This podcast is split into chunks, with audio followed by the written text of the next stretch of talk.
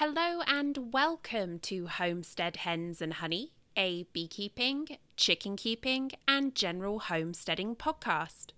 I'm your host, Gemma, and this week I am reposting one of my earliest episodes that covers all things varroa mite. I go over what this nasty little parasite is, how it transferred from the Asian honeybee, Apis cerana, to our beloved European honeybee, Apis mellifera, its method of transmission into the US, testing methods, and available treatments. I'm choosing to repost this episode for two reasons. One, I've been really busy with family since I got back from vacation, followed by a series of house and animal issues, and I really just haven't had the time to put together the episode that I had planned for this week. And honestly, I'm a little frazzled. I'm still playing catch up I'm pleased to say that the house and animal issues are solved for now, touch wood, but it did take a lot of time and energy. And the second reason is that as we move into fall, at least those of us in the West, this is the time that you are likely going to see varroa mite levels increase, and sometimes this increase can be quite alarming. So, I hope that this episode will act as a refresher course for beekeepers or an introductory guide for anyone who's new to beekeeping as we move into autumn. I just have a couple of notes on this episode. First, the sound quality is not a hundred percent, um, although I have done my best to modify that, so please bear with me and I thank you for your patience. At one point during the episode, I'm discussing oxalic acid vaporization, and I rather confidently state that OA vapor will kill baby bees. And when I was re listening to this episode during editing, I was confused by why past me was so confident stating this because current me wasn't sure that this was true. So I did a little fact checking, and I suspect what happened is that past me got a little muddled. So, oxalic acid is not recommended for use when the colony is raising brood because it cannot penetrate capped brood cells, meaning that there could be plenty of nasty reproducing varroa mites in said cells that are evading treatment. Having said that, however, I did find a paper that indicates that oxalic acid is in fact toxic to bee larvae. So, past me ended up being correct, but I still wanted to clarify. And I will link to that paper in the episode description and on my website. I will also be linking to the original blog post that accompanied this episode, episode number four, so that you can see everything written down if you need to refer back to anything or if you want to save it and refer back to it in future for reminders about anything to do with Varroa. And on a kind of short personal note, listening to myself during this episode from almost two years ago, I couldn't help but think of Family Guy's Hugh Grant impression. Oh, um, well, I, oh goodness, I'm just so charmingly befuddled. And I really hope that I sound more confident and less like a British stereotype these two years on. So, thank you so much for listening. I apologize for the repost. I really do think that it is important information, however, and I have to admit, I'm pretty proud of it. I think I covered a lot of the really pertinent information. So, I hope you enjoy it. I hope it uh, benefits you in your fight against this terrible parasite. And I will be back in two weeks with something different. So, thank you again for listening, and let's go on to the episode. So, on to today's topic. It is the varroa mite. Um, it's very difficult to be a beekeeper today and not come across something to do with varroa, be it literature that you're reading or people at your um, local beekeeping clubs complaining about, you know, dealing with this pest. A lot of people talk about the world of beekeeping before varroa and after. And we are very deeply in the after. And it's one of those things you can't really avoid. And you need to know about it because you need to know how it's going to affect your hives and what you can do about it. So, first, we should probably identify what is a varroa mite. Well, I turned to a book called Honeybee Biology and Beekeeping by Dewey M. Caron with Lawrence John Connor for more information on this subject. The book is a little bit dated now, so there is some new information about mites that won't be in this book. That said, it's still a very, very good resource. Um, it has a concise description of the mite in question, as well as different treatment options. And although there are some new treatment options, a lot of what we do now is um, still what was being used at the time of this printing. So I do recommend this book. It's a great resource in general. And I will, of course, um, link to all the resources that I've used for this episode on my blog. So do check that out. So the Varroa mite, the Varroa destructor, um, it used to be called the Varroa jacobs, jacobsoni, but it's now been identified that these are actually two different species. So the one that we deal with is the Varroa destructor. It's a large bodied reddish brown mite and it is visible to the naked eye. It's active on adult bees and it burrows between abdominal segments. So you may or may not ever see one on a bee. Um, what I have heard, and again, just to remind everyone, this is my first year keeping bees. I am not saying that I am an expert on this topic. Everything that I'm sharing today comes from uh, different resources of people who've been doing this a lot longer than me um, and from scientific studies. And I will, of course, offer all citations. And um, again, those will be in my blog post, and I'm going to do my best to point them out as I talk to you today. But um, what I have heard from beekeepers is that if you are ever doing an inspection and you can visibly see varroa mites on the top portion of a bee's body, so just kind of hanging out on their thorax or their abdomen, you probably have a very severe mite problem because mites will go first to those gaps in the abdominal segments. Um, and so you really shouldn't be seeing them on your bees. And if you are, it means that you have a very severe infestation. The interesting thing about the varroa mite is that only the females of this species are actually parasitic. The males are basically just there for reproduction. They will mate and then die. So, a mated female mite will enter a cell shortly before it's capped, and she will burrow down and hide in the bee food that's at the base of the cell. Female mites actually lack antenna and eyes, so it's believed that they use a combination of touch, heat, and smell to target their hosts, and not just to target them, but to know that that cell is going to be capped, um, which is, I find that fascinating. Within 60 hours of entering the cell, the female mite lays her first egg, which is always male. After another 30 hours, she lays fertile female eggs. And when those hatch, the daughter mites then mate with their brother.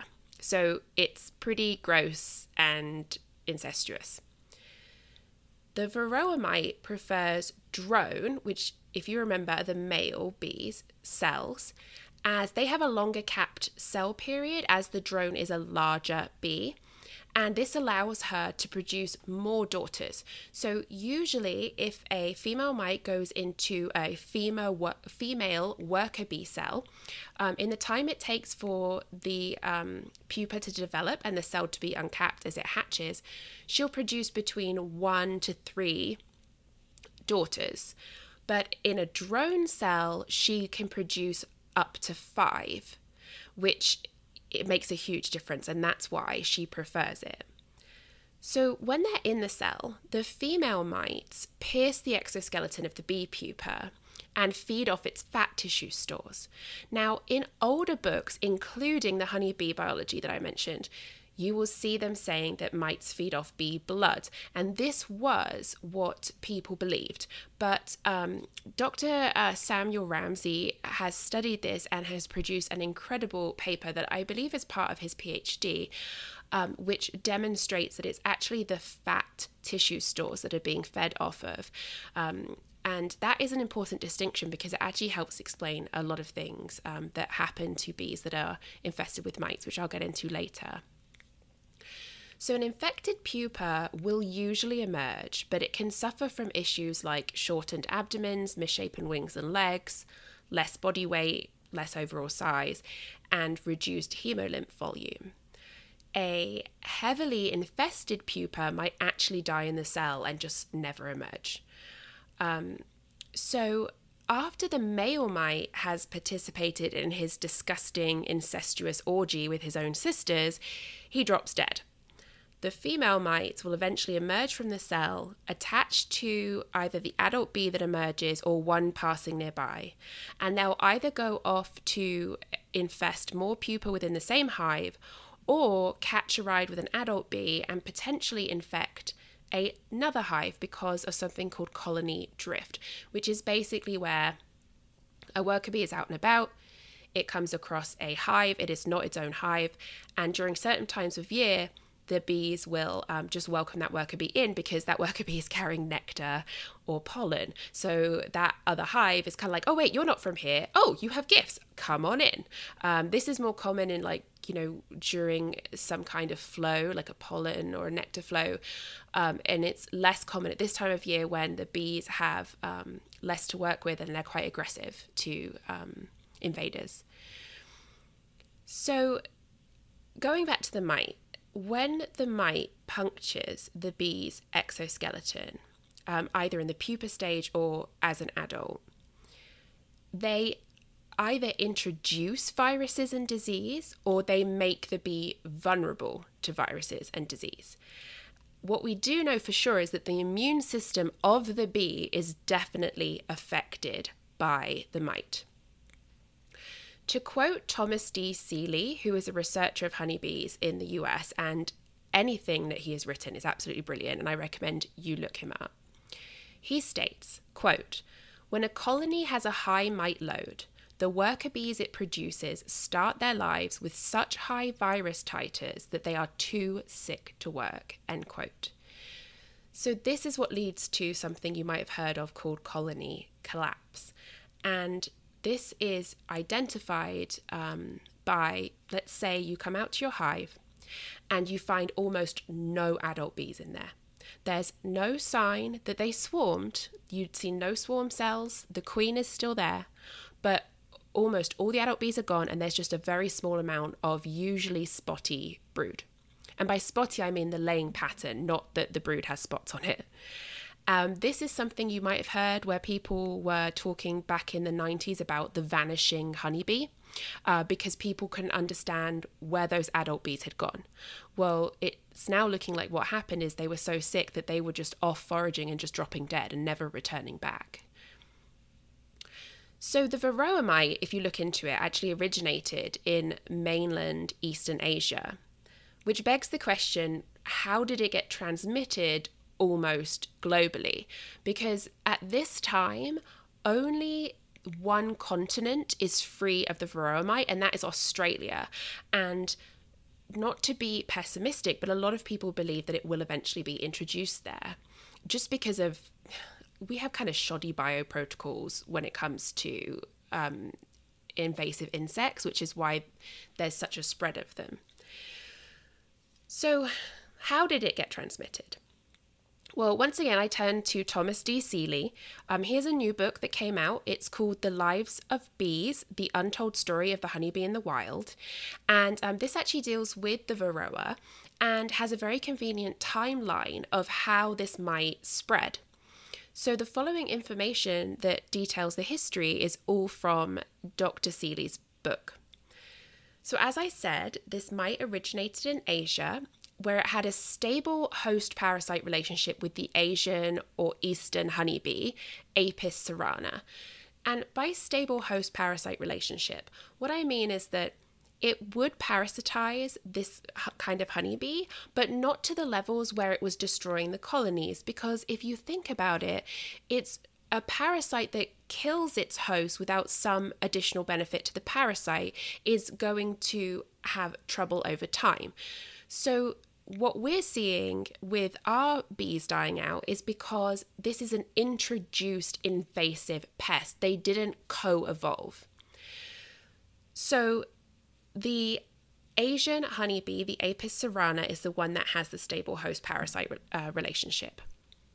In the early 1900s, the European slash Western honeybee, our honeybee, became a host for this parasite after movement of the European honeybee from Western Russia and Ukraine into the eastern region of Russia.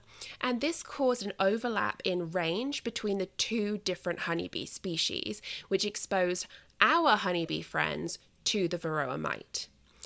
In the 1950s uh, to 60s, sometime around then, Russian beekeepers spread varroa to Europe through um, shipping queens that were infested. Um, and infestations of Varroa were first reported in Bulgaria in 1967, in Germany in 1971, and Romania in 1975. From here, it spread to North Africa around 1975 1976 through hundreds of colonies that were sent actually as part of a foreign aid program from Romania and Bulgaria. So it was part of potentially a beneficial program, but actually it ended up introducing Varroa into North Africa.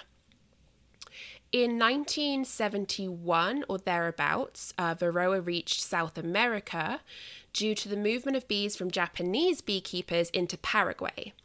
Brazil was affected in 1972, although the transmission route hasn't been clearly identified at this time. Um, we do know that Varroa entered North America via two potential routes. The first one was through Florida.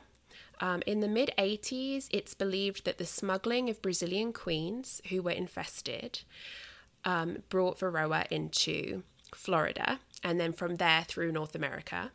Um, and also swarms of Africanized honeybees that were coming off cargo ships.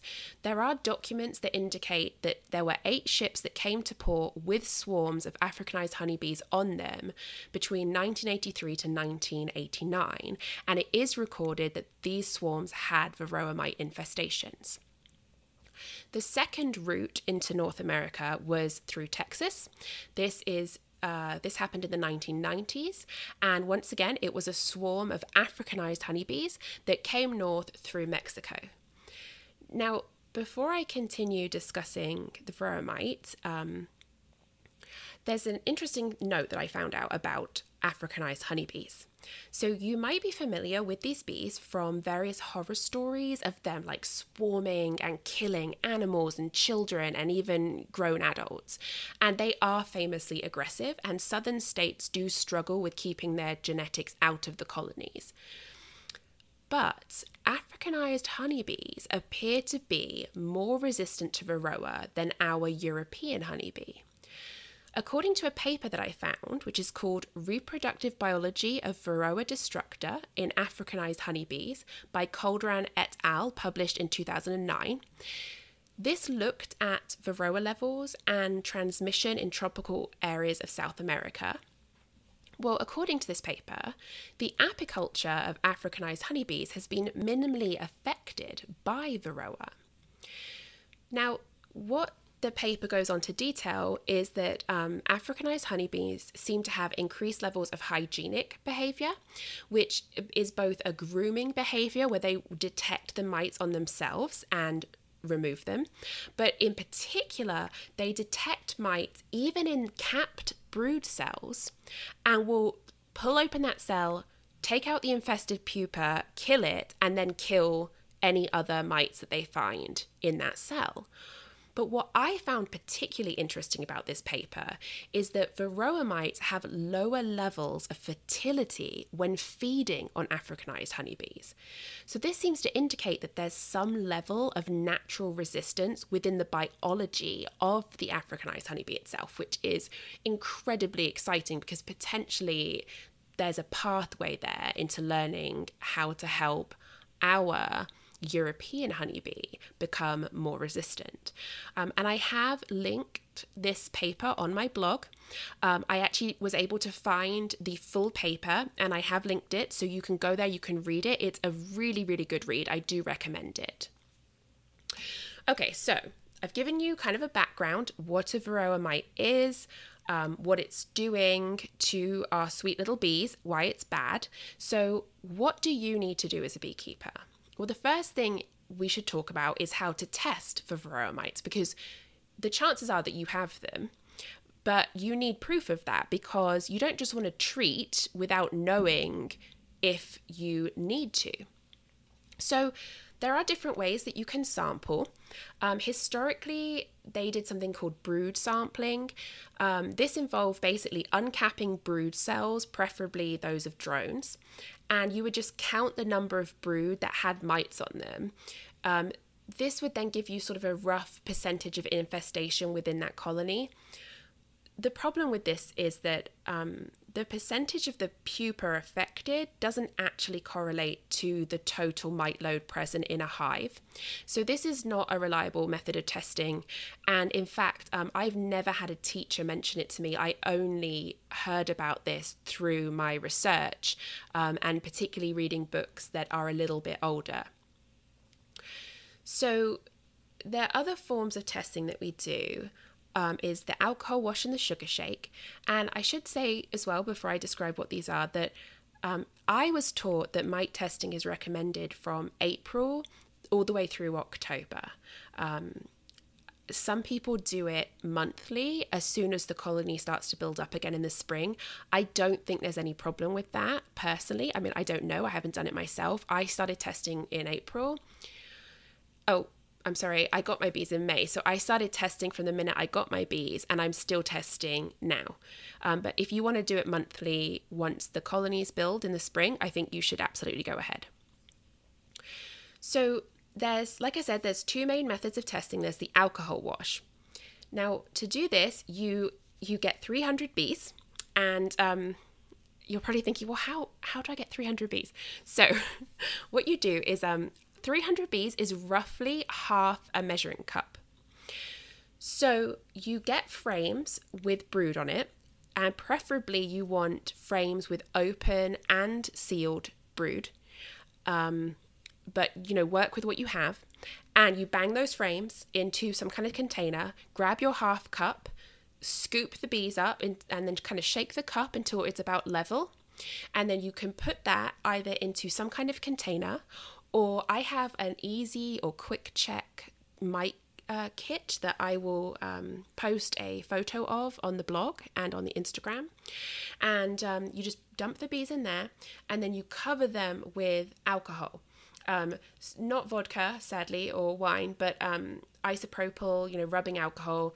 I use 70%. I've seen people d- give different percentage values of what works. I think most of them will work. You don't want to dilute it too much, but you should be fine with um, it being slightly diluted.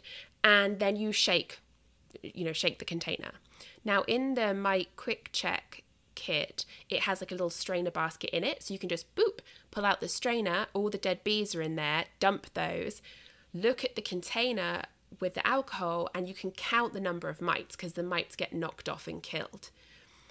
So, the benefit of this method is that it's apparently quite accurate. Um, it's some people say it's actually the most accurate sampling method. The downside is that you're killing bees. But something to keep in mind about this, I mean, none of us like to kill bees. If I squish a bee by accident, I'm I don't like it, but it's important to do this for the overall health of the colony.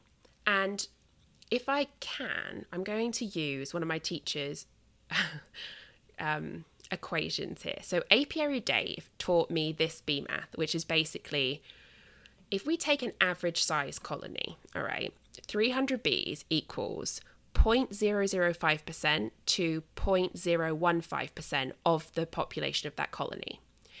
If you did one sample a month from April to October, that's 2100 bees, which averages out to about 10 bees a day. And a healthy queen can lay between one to 2,000 eggs per day. So that gives you a little bit of perspective. No one wants to kill bees, but if you do have to for something that's this important, it is just a tiny, tiny fraction of the population. So the other option is the sugar shake, and a lot of people like this method because it doesn't kill bees. Once again, it's a 300 bee sample. You add the bees to a jar with two to three tablespoons of powdered sugar. You shake them, and the mites are supposed to be dislodged by the sugar and fall off the bees. So then what you do is you upend everything out onto a white surface and return the bees to the hive and you go through the dumped sugar and you count the mites. So again, the benefit is that it doesn't kill the bees, although I'm sure they're not happy about being banged around like that and covered in sugar, although they do lick the sugar off afterwards, which they do probably appreciate. But the downside is that I have heard um, that it can be hard to do correctly, and that means that you could end up with inaccurate mite counts, which is definitely a problem because if you're not getting an accurate mite count, you might not treat when you need to. Now, for both of these methods, it's really important that you identify your queen and you place her somewhere safe because you do not want to include her in your sample, particularly if you're going with the alcohol wash method. Um, and this is a risk because you're going into the brood chamber. That's where the queen is. So please, please, please, please, please identify your queen, put her somewhere safe, and then go ahead and do the testing. So, in terms of mite counts, Here's a general guideline.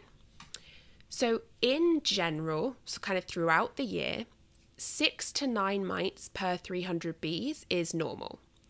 In the spring, you should see lower numbers, three mites to 300 bees. And in late summer, you'll see an increase, nine mites to 300 bees. What if you do all this and you get no mites? Well, it doesn't actually mean that you don't have varroa. It just means that the level is undetectable for the time being. So you want to keep testing. Now, if you have, let's say, 21 to 100 bees or uh, 21 mites to 100 bees, which is 63 mites to 300 bees, you have what is called a mite bomb. And that colony, it's already dead. You can't save it now. Treating it is not going to help. It's a dead hive. It just hasn't stopped breathing yet. Um, ideally, if you have uh, come across the fact that you have a mite bomb, you should actually just destroy that whole colony right now before um, it spreads varroa to your neighbors. Um, something I'd like to point out is um, sometimes you'll see people talking about using uh, sticky boards for counting mites or just visually inspecting a bee or the bees in their colony. And this is not an accurate measurement of mite load. Don't be that guy. Do a proper test so you know what you're working with. So let's say that you've gone out and you've chosen your testing method, either the sugar shake or the alcohol wash, and you do have mites and you think that you want to treat them. Uh, you think that the threshold levels are where you should treat them. What kind of treatment is there? And there is quite a lot of stuff on the market right now. And um, I want to clarify something before I start. Um, I am going to be talking about treatments in terms of synthetic chemical control and naturally occurring chemical control. So, the reason I'm making this distinction is that a lot of people talk about things like chemical treatments versus natural treatments. But what does that actually mean? Um, it's already biased wording because if someone gives you a choice between a chemical or something natural, you're going to say, oh, I want the natural thing, right? Because natural equals good or natural equals safe. But that's not true. Um, it's also misleading because everything is broken down into chemicals, absolutely everything. So when someone sets up a, um, a dynamic of chemical versus natural, you're already off to a rough start. So when I say um, synthetic, I'm talking man made chemicals versus naturally occurring things that are found in nature. And to give you an idea of what I mean when I say natural doesn't equal safe, a popular naturally occurring treatment for varroa is oxalic acid. And this is a substance that is so dangerous that it can burn your bare skin and that you need a respirator mask when you vaporize it. Does that sound safe to you? No. So I'm going to be making this different. Um, I'm going to be saying that this is the difference here that we have the synthetic human created and those derived from naturally occurring sources. But that is not to give them any kind of judgment about which is safer or which is more natural than the other. So, after all that blathering, um, the synthetic treatments are um, it's a chemical compound called amitraz, and you'll often see this on the market as Apivar. That seems to be the most popular one. It's a miticide, it kills mites. Um, and it, it comes in these like plastic strips that you put in the hive. It's usually two strips to a deep brood box. And it's a six week treatment because how it works is that um, it's a slow release. And as the bees walk through, it, they transmit the chemical throughout the hive. Um, it is listed as being up to 99% effective in killing varroa. You must remove your honey supers first. Now, here's something that I thought was interesting. Studies have shown that there's no harmful residues left behind by this chemical, but it's still recommended that you remove the honey supers if those honey supers are for human consumption, which really makes me wonder exactly what we're testing for when we talk about harmful residues being left behind, um, or whether, I don't know, transmission into honey works differently than transmission into the rest of the wax that the bees are using or the wood of the hive. Um, this is something I kind of want to dig into a little bit more. But anyway, you know, always read the label. The label says take your honey supers off, so do it. Um, it has a two year storage if you do not open the containers, which is good. Um, and I actually used this one um, and I have liked it so far. What I will say though is that um, Varroa are developing a resistance to miticides as a whole. So it's really important to not overuse any treatment, but particularly something like Amitraz. Um, you want to test see what your mite levels are and then treat. I would never recommend using Amitraz as a preventative. You're not I would not say just put it in there without testing. You need to test. You need to know what you're looking at. And the reason why is it's it's this whole issue that people used to have about oh just give me antibiotics for a cold and then wondered why we now have superbugs that antibiotics can't touch. And it's because if you overprescribe something or if you overuse something, you diminish its efficacy in the future. So keep that in mind when you are considering Apivar as a treatment. In terms of naturally occurring chemical compounds, um, you have a couple of different options actually. So the first one is formic acid. Um, one of the most popular brands you'll see is Mite Away Quick Strips that uses formic acid. This is a natural acid found in honey and in bees. It has up to a 95% kill rate. Once again, it's strips and it's recommended to use two per hive body, but with Apivar, the strips kind of go down long ways into the frame. With uh, miticide, you lay them across the tops of the uh, the frames. And actually, if you've ever used this or if you've seen someone use it, the bees do not like this product at all in the sense that you put the strips down and they just all flee away from it. They do not want to be around it, they do not want to touch it.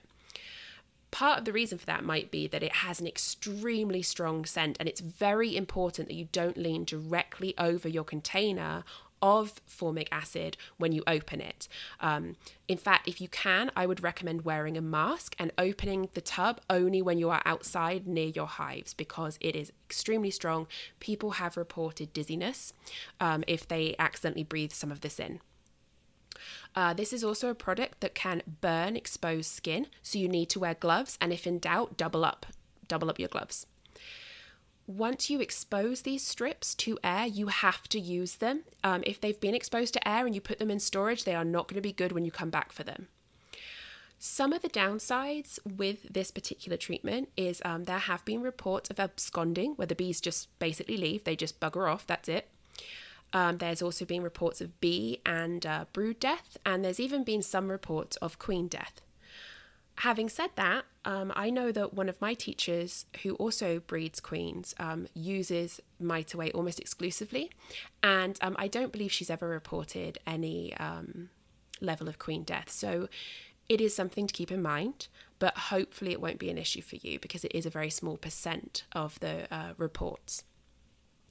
Formic acid is um, safe to use with the honey supers on. So this is great if you are a let's say a new beekeeper and you don't have any harvesting equipment and you want to just leave all the honey for the bees or you want to just take a frame or two every now and then and extract that, you know, the old fashioned way.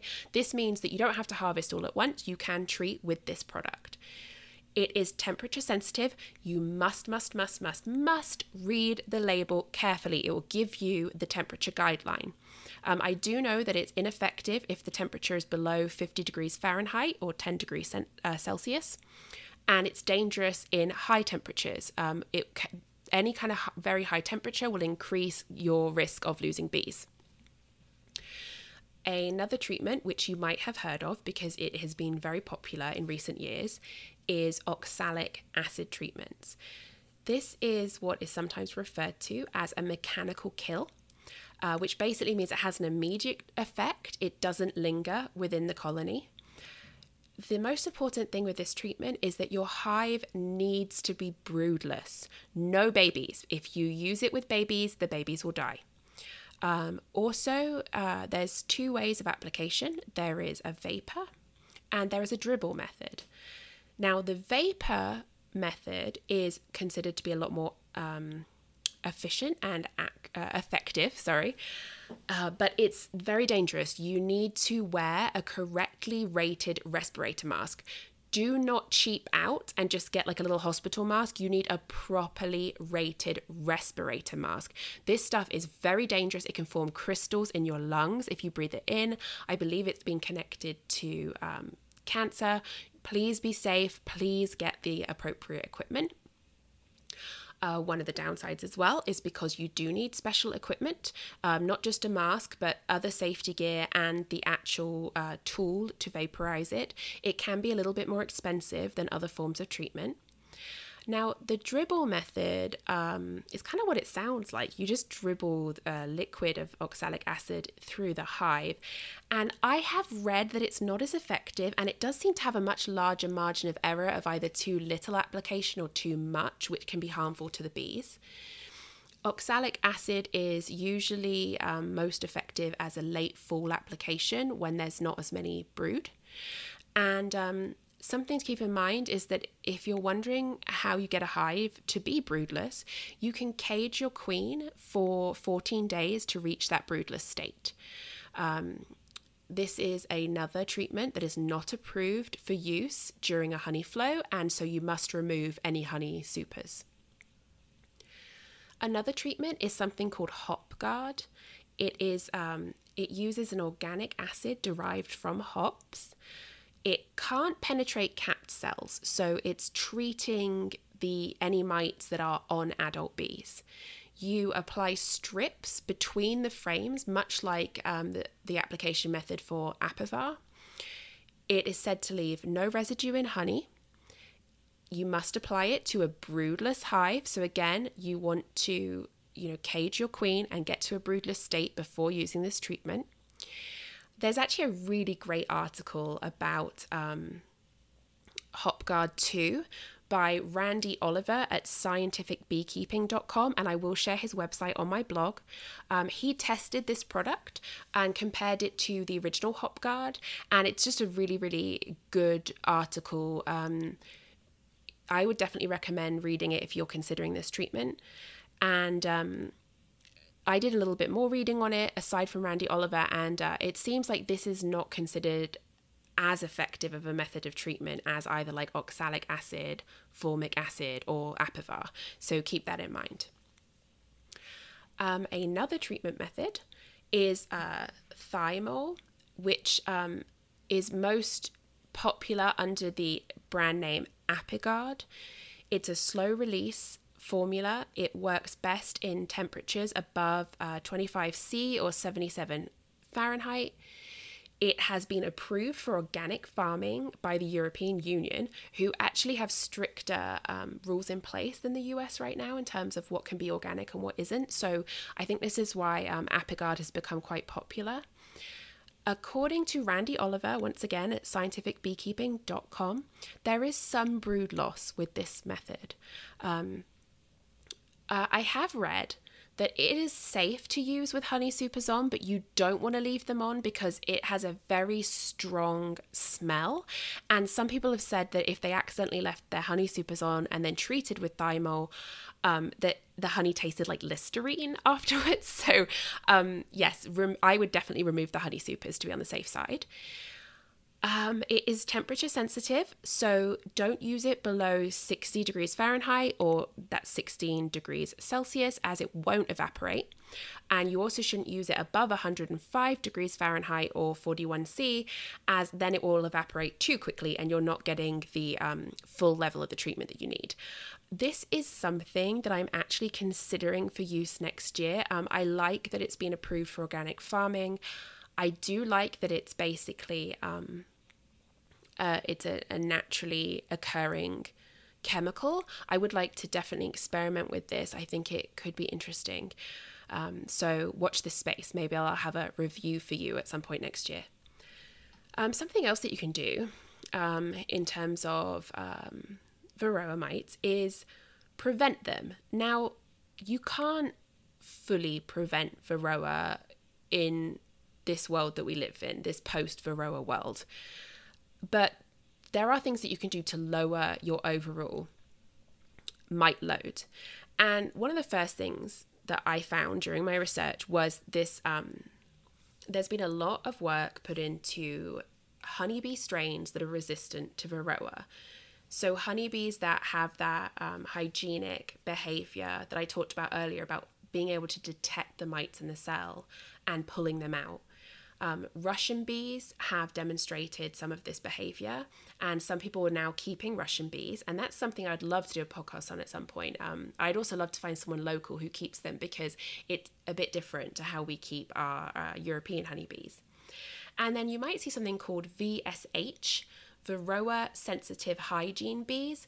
Um, these are particular lines that are being worked on and are being recommended for people who want to um, have some kind of Varroa resistance in their hives. So that's something you could look into, particularly if you're looking to requeen a hive. Maybe you could get a um, VSH bee or one of these, you know, bee strains that seems to be resistant. Another thing you can do is a midsummer split um, and or a brood break.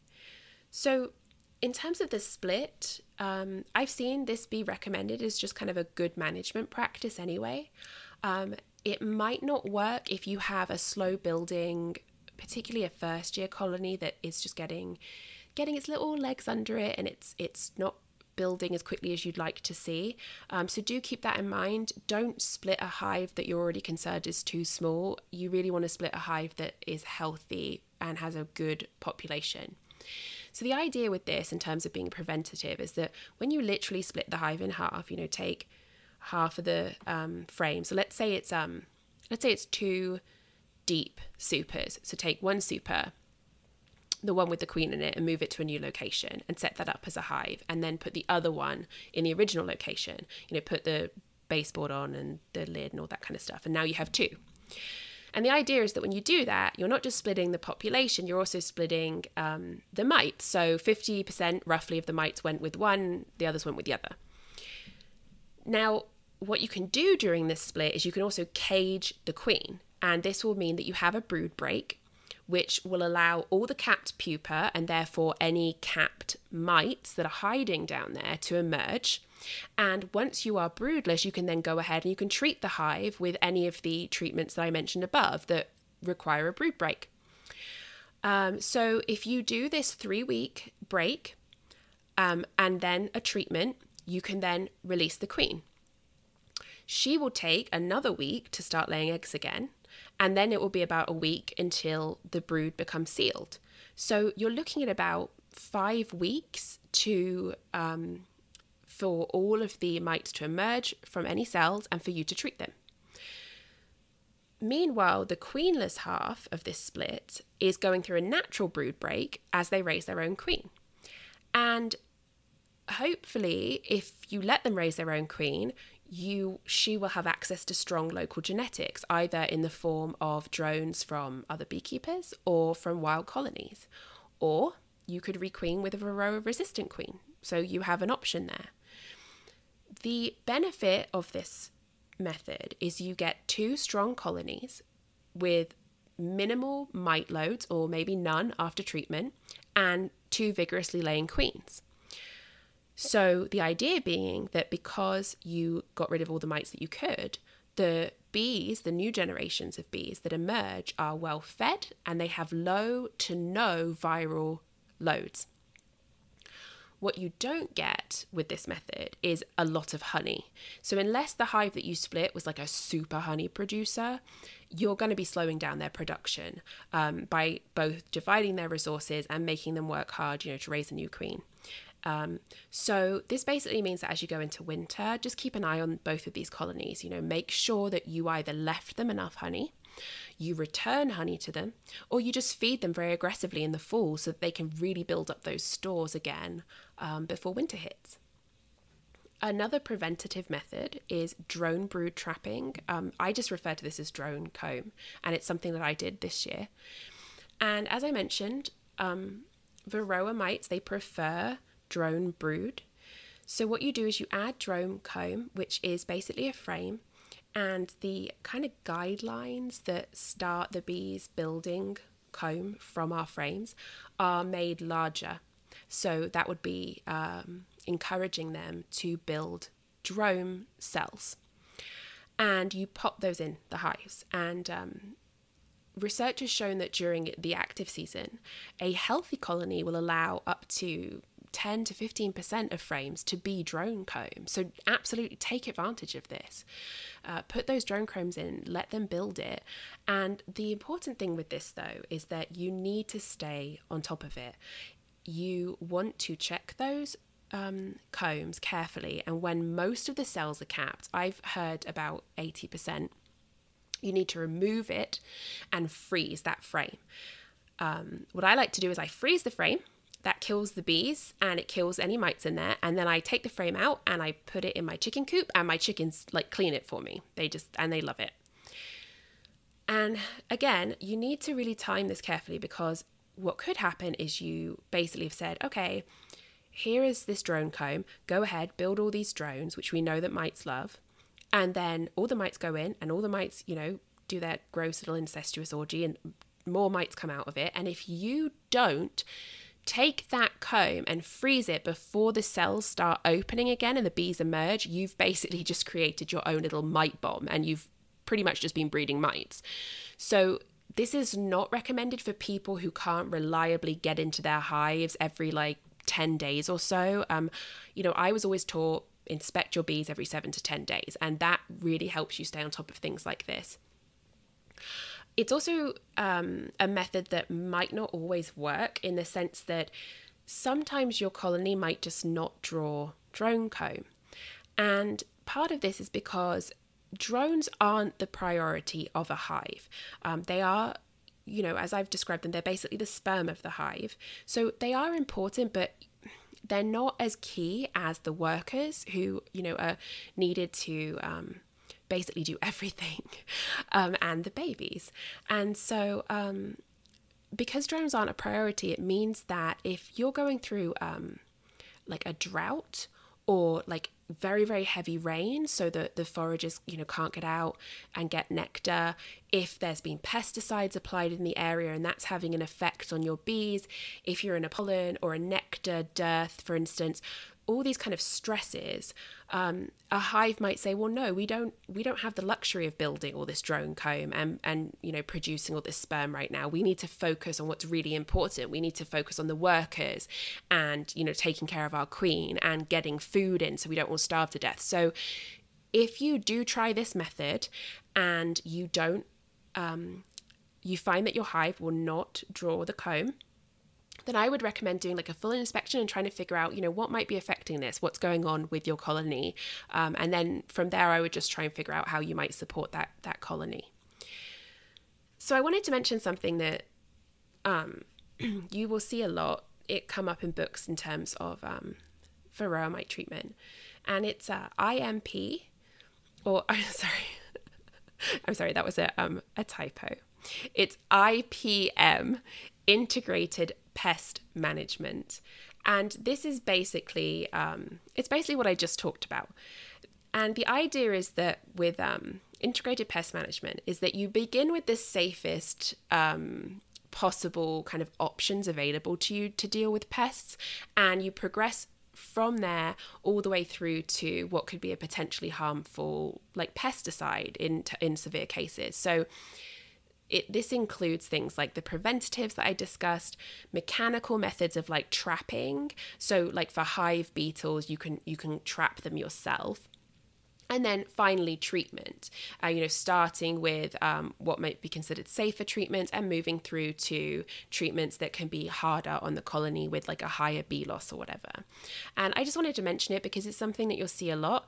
And um, it is kind of an important concept. So again that is um, ipm integrated pest management. And that's that's kind of how i've been approaching thing. You know i i started my my hives off with the drone comb um, you know, I've kept an eye out for um, other kinds of pests, and then I've been, um, you know, doing my mite checks. And when it got to a point that I was at a threshold level, then I treated. I wasn't just okay. I have to treat because it's I don't know June or whatever. I made sure that I knew what my mite levels were, and I used those as a guideline before I went to the synthetic chemical treatment.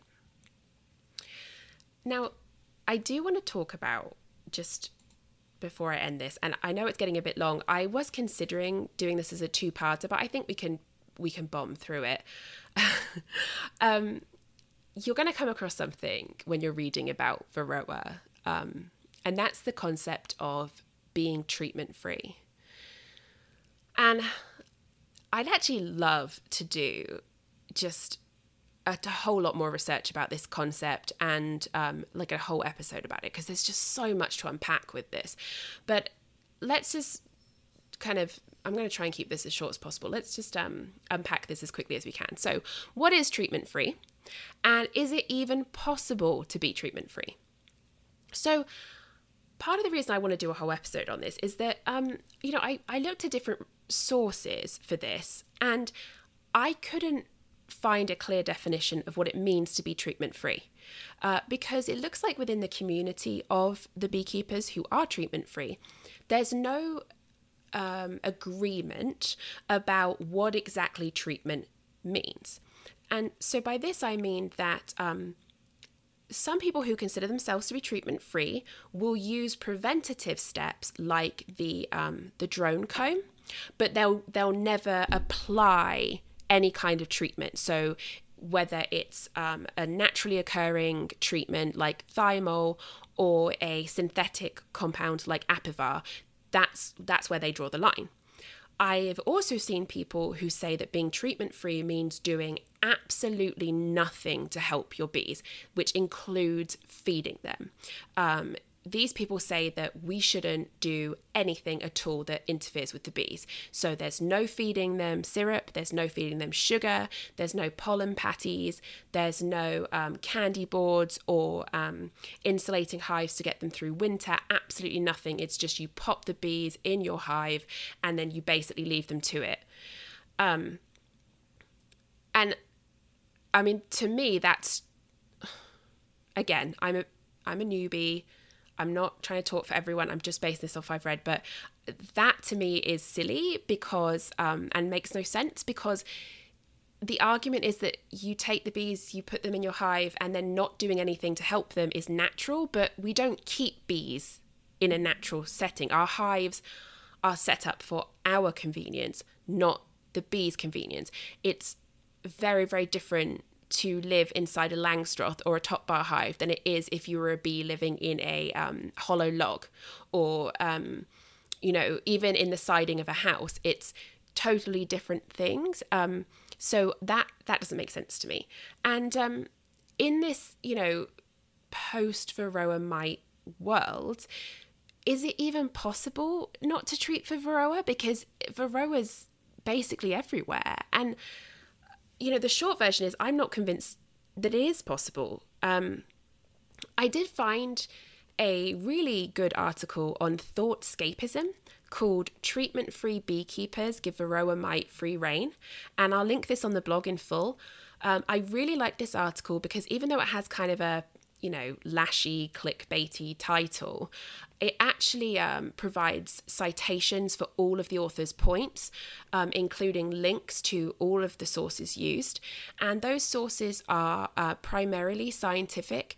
They are not just um, personal anecdotes, they are from European and uh, US studies on beekeepers, both hobbyists and what's and commercial, um, different treatments that we're using, and um, mite levels. So, you know, it's quite a lot of very um, scientific, carefully performed studies that this author is referring to.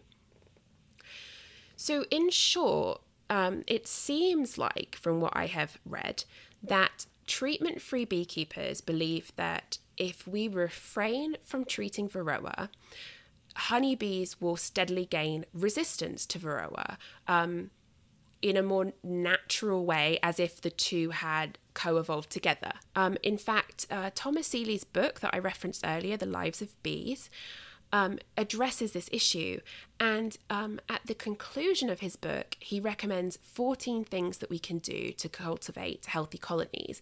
And the final recommendation is actually not to treat Varroa.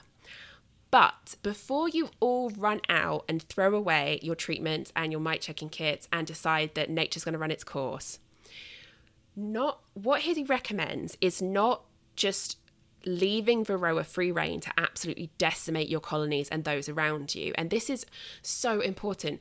You, as a beekeeper, you don't live in a vacuum. Even if you live in, I don't know, the middle of 500 acres somewhere, if there are trees anywhere on your acreage, then you can affect wild honeybee colonies. So even if you don't have neighbors who are beekeepers, you can affect those wild colonies. And we know that disease moves between our kept bees and those in the wild.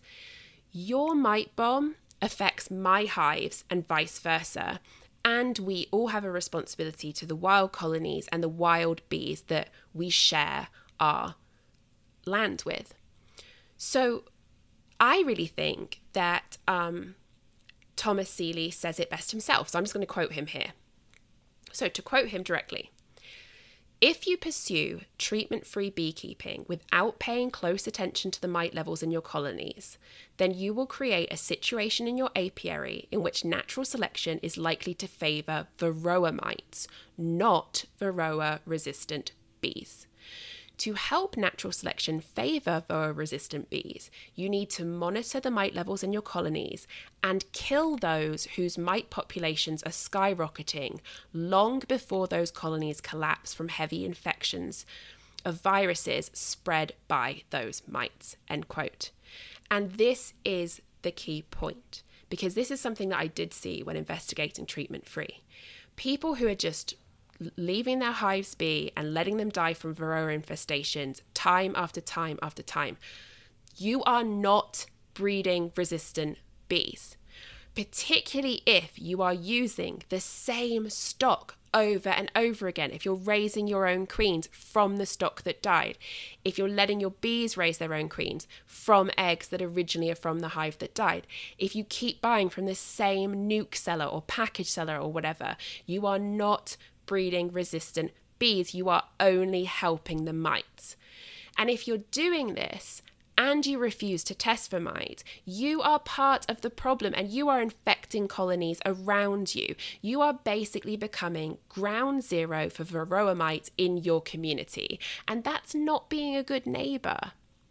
So, to quote Tom Seeley again, if you don't perform these preemptive killings, then even the most resistant colonies in and around your apiary can become overrun with mites and die, in which case there will be no natural selection for mite resistance among the colonies in your apiary. If you are unwilling to kill your colonies with dangerously high mite loads, then you'll need to give them a thorough treatment with a miticide and replace their queens with queens of a mite resistant stock. End quote. So, this book, I mean, I just kind of I read the chapters um, that were relevant to me while putting this episode together, and it just those alone blew my mind. I mean, I really just I need to sit down with that book and go through it and make notes and maybe do like a book report episode on it because it's it's very very interesting, and uh, it's really kind of about um, Thomas Seeley looking at um, wild colonies that seem to be developing a resistance to Varroa versus our um, kept colonies. And then he tries to identify how we might be able to keep our colonies in a way more like a wild colony to help um, increase the uh, breeding chances of Varroa, Varroa resistant bees. So um, if you can go out, get that book. I think it's worth reading. So now that I've sort of stepped off my little soapbox, um, you might be wondering, what did I do? Well, again, first year beekeeper. So the first thing that I did was mite checks. And um, early on, when I was doing my mite checks, I had quote unquote no varroa, uh, varroa. and um, really I just had undetectable loads. And that's normal because I had nucleus colonies, tiny, tiny colonies. They were just getting started. If they had been swarming with varroa, we would have had a problem. But as I got closer to um, full, um, I saw that the mite uh, load increased, particularly in my most populous hive, and I decided that it was the right time to treat. And I used Apivar, which is the miticide um, I mentioned first. It's a uh, synthetic chemical. And part of why I use this is I actually I got it confused with Mite Away quick strips. I'm not sure how. Um, I don't know how that happened because Mite Away is formic acid. It's it's different, but I got it confused. And then once I had already bought Apivar, um, I realized my mistake and sat down and pu- and basically pulled up everything I could find about Apivar and compared it to Mite Away quick strips. And um, I decided that I actually was going to stick with the Apivar. And the reason why is um, my although I was concerned about how I'd have to pull the honey supers, this actually wasn't an issue for me because I don't have enough honey to remove. Um, and at the time that I needed to do the treatment, the bees actually hadn't even capped any of the honey, so I couldn't even take the frames out, freeze them, and then reintroduce them. So, because this um, the statement about removing the honey is because it's not been approved for human consumption but the fact that it leaves no residue means that it's safe for the bees. Um, I decided that that's the bees' honey. I'll leave it for them. And I'm just going to mark the frames and mark the supers that I've used so that I know in future um, that any honey that's on those frames or in those supers is for the bees. And I'll have to get new supers for my next honey harvest. And this might seem like a pain in the butt, and it kind of is.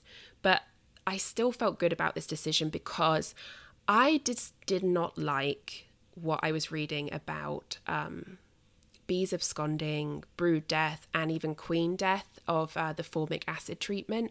You know, I, I, have had so much bee drama, hashtag bee drama, um, that I, I just, I really don't want to risk losing my precious queens. And, um, you know, the, one of my hives, Queen Marca's hive, is small, and I just, I, I didn't want to risk losing any of her workers or her. So I really felt like, okay, we're going to do this this year, and next year we will um, plan a little bit better. Um, and actually, uh, Apivar is a six week treatment, and in a week or two, I will be removing those strips. And um, over the next couple of days, I'm actually going to be doing a mite check. Um, I want to see what's happening, but I am pretty confident it's working because, and I will share this picture on Instagram and on my blog um, the colony that had the highest mite load, when I pulled out the tray um, in the base, it has a removable tray, I could see dead Varroa and I took a picture. So clearly it's having an effect. Um, hopefully, I will get um, nice low mite levels and I'll test again um, once I have removed the Apivar in a week or two. So, Thank you so much for sticking with me. I know this was a long episode. There is so much to go over. Um, I will say that even though the varroa mite is a uh, complete and utter pain in the butt and um, has been responsible for so many deaths of colonies, um, you kind of have to admire the mite as a organism. Um, it is very good at surviving. It's like a freaking cockroach. Um, it almost feels like it would survive a nuclear apocalypse at this point. But there is hope. Um, don't give up. Just be smart. Read what you can. Do your mite checks. Use those mite levels to guide you in your treatments. And then do the treatments that work best for you, that work best for your apiary, for what you want for your bees, for what you want for. Um, I guess for your honey, you know, if you want to be able to say that you have truly organic honey, then you're going to need an organic treatment. You're also going to be needing anything that you feed them to be organic, but you know, keep in mind things like that. Like these can affect what you want to market as. So do the research, read the labels for all the treatments, um, and also what what is my current view on being treatment free? I think it's a pipe dream. Um, Thomas Seeley's book has shaken me somewhat in that uh, because of what he outlines as his recommendations. But even though he says not to treat, he's also clear that you need to be responsibly treatment free. And what that means is if you detect those mite levels in a colony, you need to kill that colony. Um, and I guess that means like burning that shit to the ground um, before they can spread. And how many of us can do that? I have three hives right now. If I go treatment free right now, um, and those mite levels reach a high level, I could lose all three hives. Um, and on top of that, who knows how much they'll spread to my neighbor who's two doors down.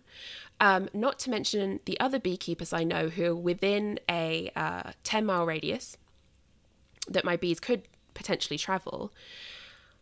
It's just not something I can do.